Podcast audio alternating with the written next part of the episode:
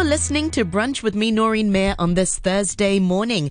In the next 15 minutes or so, we're going to be hearing about a virtual exhibition called No Child Left Behind A Mother's Love Knows No Borders, which features a heartwarming uh, series of pictures and stories of our migrant workers here in Hong Kong.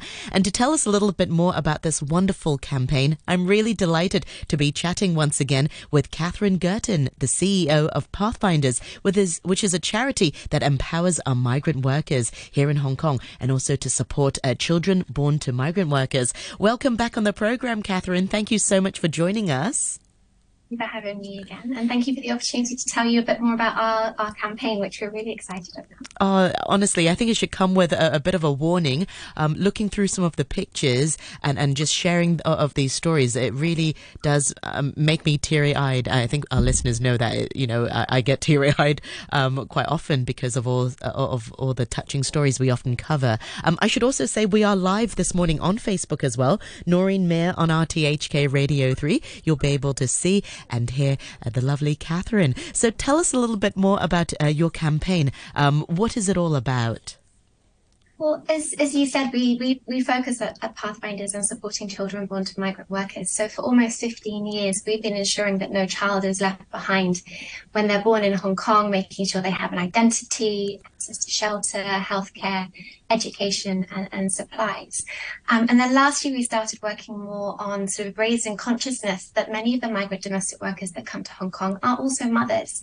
Um, and as we know, the pandemic has been a really challenging time for all working mums in Hong Kong, including the many migrant domestic workers that are here too. Um, and next year marks 50 years of migrant workers coming to, to Hong Kong to help us care for our families. Wow. It's quite extraordinary. Um, and they make a huge contribution. There are currently 340,000 migrant domestic workers in Hong Kong. Um, but unfortunately, despite the sacrifice of leaving, many of them leaving children behind, um, and the contribution both socially to enable mums like me and, and, and you to be able to work and to care for our aging population, they, um, they're often underappreciated and undervalued. And so we just really wanted to launch this campaign, this particular virtual exhibition that we've uh, curated in uh, collaboration with Xyza Cruz Bacani, who's a, she's a second generation migrant worker. So she has a, a, sense of what it's like to be a child left behind. Um, but she's also an award winning and celebrated photographer. Um, and we just really wanted to shine a light on the fact that really no child can be left behind in the home country if the mother is really enabled and empowered to remain a constant part of their lives. You know, regular conversations and, you know, being able to go home every so often, um, you know, just, just, just small, small gestures, but it's just really trying to sort of shine a light on on this this, this dynamic and and trying to sort of just celebrate really the strength and resilience of of these mothers, um, but also the children um, that that get left behind as well. Absolutely, Catherine. You, you hit the nail on the head. You and I wouldn't be sitting here having this conversation if it wasn't for the wonderful work of our own helpers. And I'm sure so many of our listeners listening, perhaps at work, you know, or, or maybe, you know, you have parents who are a bit older here in Hong Kong um, and, and have a, a domestic worker here, here, at home looking after them.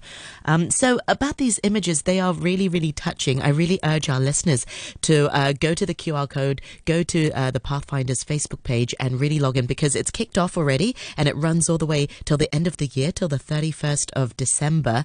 Um, can you describe some of these images and how are they sort of collected? I know um, to, to, to look through them, um, I looked through them uh, first of all when Ken sent them over um, earlier uh, last month and then again this morning. It's really touching um, on so many levels there are moments of heartbreak of, of mothers and, and children saying goodbye at the airport, and every image has its own kind of story. And we collected them earlier in the year as part of this 49 uh, campaign exhibition, um, celebrating 49 years of workers coming to Hong Kong. But yeah, there's there's lots of heartwarming and heartbreaking stories. But really, we've tried to sort of create the campaign in a way that really celebrates the sacrifice and the contribution that these mothers are making to the to brightening the futures for their children. But you know, you've got examples of how some mothers are helping their children, you know, uh, with technology, with their homework, how they celebrate birthdays when they're apart. And there are some quite tear-jerking moments. So yeah, it should come with a warning. You need a tissue box um, about mothers and children saying goodbye at the airport. Um, but it really is just sort of all the different aspects of coming together. And you know, we we really heavily rely on, on, on these ladies. I mean, I mentioned before that it's 230,000 now.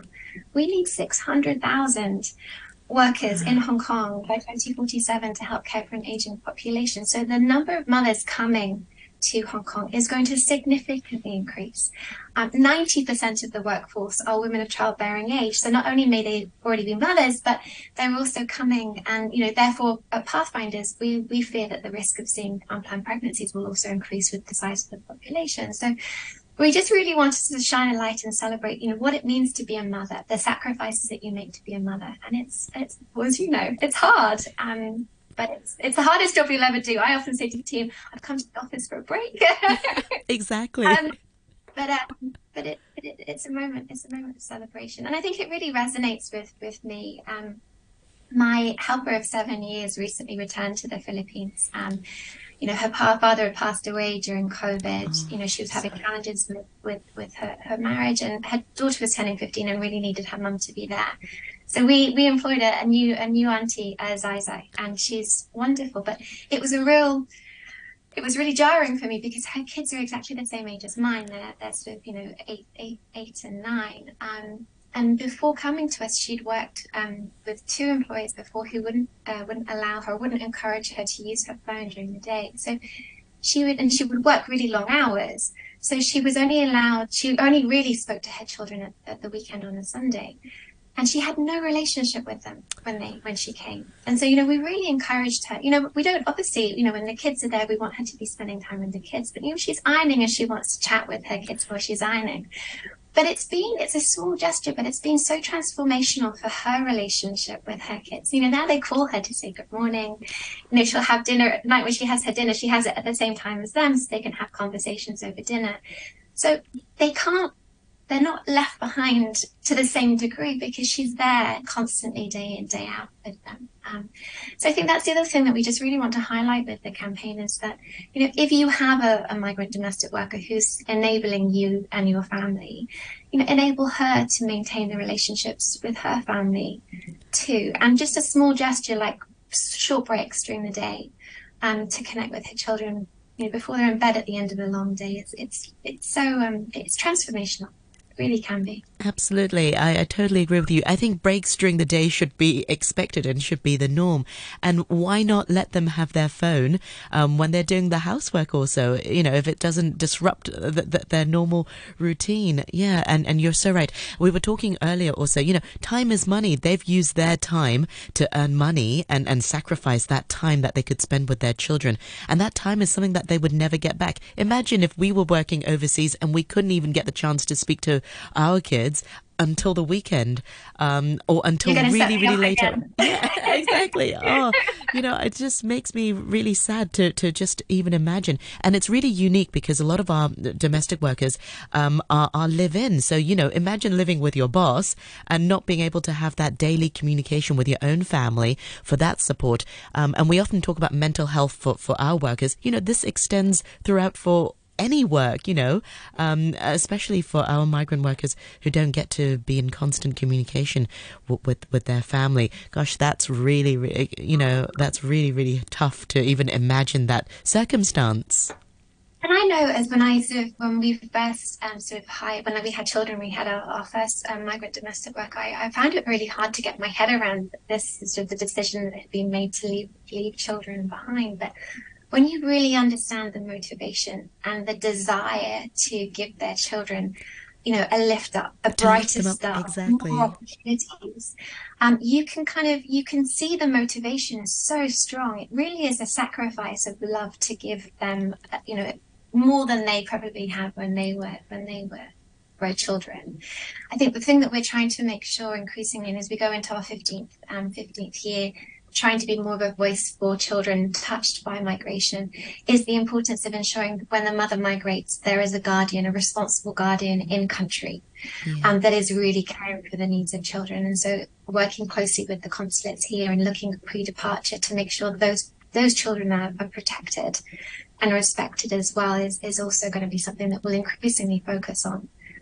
Yeah. Well, Catherine, you know, as employers of, of migrant workers, how what else can we do to support their needs and to support their children uh, back at home? Yeah, so short breaks. It's it's it's really as simple as that. And they often, I think it's called by Bayan Balak. They have these boxes. Uh, you'll see them featured in the exhibition. We call them boxes of love, um, and they you'll see them probably on a Sunday in the streets with these massive boxes, and they're jumping on them, trying to get as much as they possibly can yes. into the box. These are kind of boxes of, of love, um, really, that they're sending back to their families. So I don't know if you if you if you want to make sort of send a gift or something to their children, um, you can do that. But really, just just just short breaks and just appreciation that that they're mothers too and, and, and why they're here.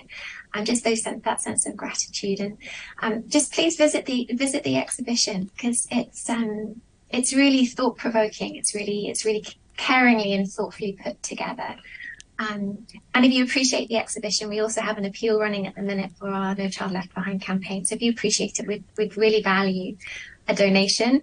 Um, we can't do what we do without the support of individuals. We don't uh, we don't benefit from organisations like uh, Community Chest or Jockey Club because we're not considered to be supporting the local Hong Kong population. So we really rely on companies and foundations and individuals. Um, and, and visit our website. We've currently got a campaign going at the minute where we're asking people on social media to make selfies, doing a heart gesture. Again, just this sense of really sort of showing support and solidarity. So it's another really simple thing that people can do and tag us um, just to just to say that you care more than anything else. Yeah. Oh, I really hope you can also get more funding from different avenues because technically you are supporting the local community. You're supporting the people who are supporting the local community. Um, yeah, but that's a topic for. a topic for another time.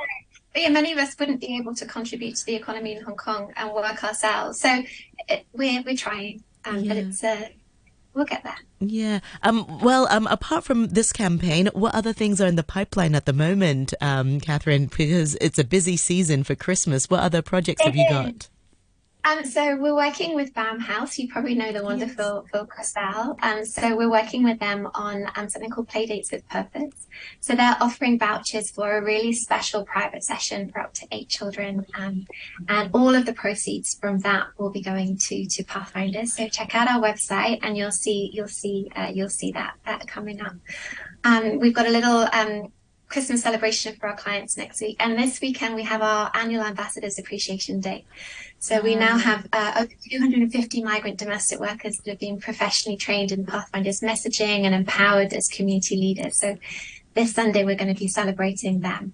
Wow. Um, and all their achievements. So yeah, it's always a busy, well, it's always busy, but yeah, it's particularly busy time of year. At the end of the year, yeah. And these local ambassadors are amazing because a lot of times they're the ones who spread the work that you do at Pathfinders so that when um, there are workers who are in crisis situation, they can turn to them. Yeah, and that was initially we sort of empowered them because we wanted to spread outreach and education, but actually we've now started to, to capture how many cases that they are referring, um, because oh. we are oh. seeing more people coming to us through the ambassadors because they approach the, the topic in a way that's really culturally sensitive. And also they're from the community and they're within the community. So actually it's, it's quite scary still for a worker to call our helpline because they don't know us. They don't know, you know, they don't know, um, you know, see we're, um, we're there and we they're there to support. But just having that sort of bridge, sorry, that's my WhatsApp. Having that sort of bridge um, to come into the organisation via them, and they're just the most inspiring women. They give up their only day off um, to really empower and educate and upskill themselves, and then they go into the community and, and serve their their peers. You know, they really support their peers. So um, yeah, that's probably one of the highlights of my year is the Ambassador Appreciation Day. Yeah. It's not going to be going to be celebrated, cultures, dancing, music. So uh, yeah, can't wait. That's amazing. Well, Catherine, finally, how can our listeners support the work that you do? Um, what's your social media, and how can we find out more about your No Child Left Behind campaign? Yeah, so please go to our website, um, pathfinders.org.hk. Um, our social media handles are at pathfindershk. Um, visit the exhibition, um, take a selfie and put it on, on, on, on, on social media and tag us. And if you're able, we'd really value a donation. Excellent. Well, thank you so much for your time today, Catherine. I look forward to chatting with you uh, next time. Perhaps next year it'll be. So, wishing you a Merry Christmas. It's December, so we can start saying that to guests. Uh, wishing wow. you. exactly. Wishing you and your team a very Merry Christmas. Thank you for all the amazing work uh, that you're doing. And also, let's celebrate your local ambassadors. That's amazing. All the best for this weekend celebration. Thank you so much. Merry Christmas. You see, tonight it could go either way.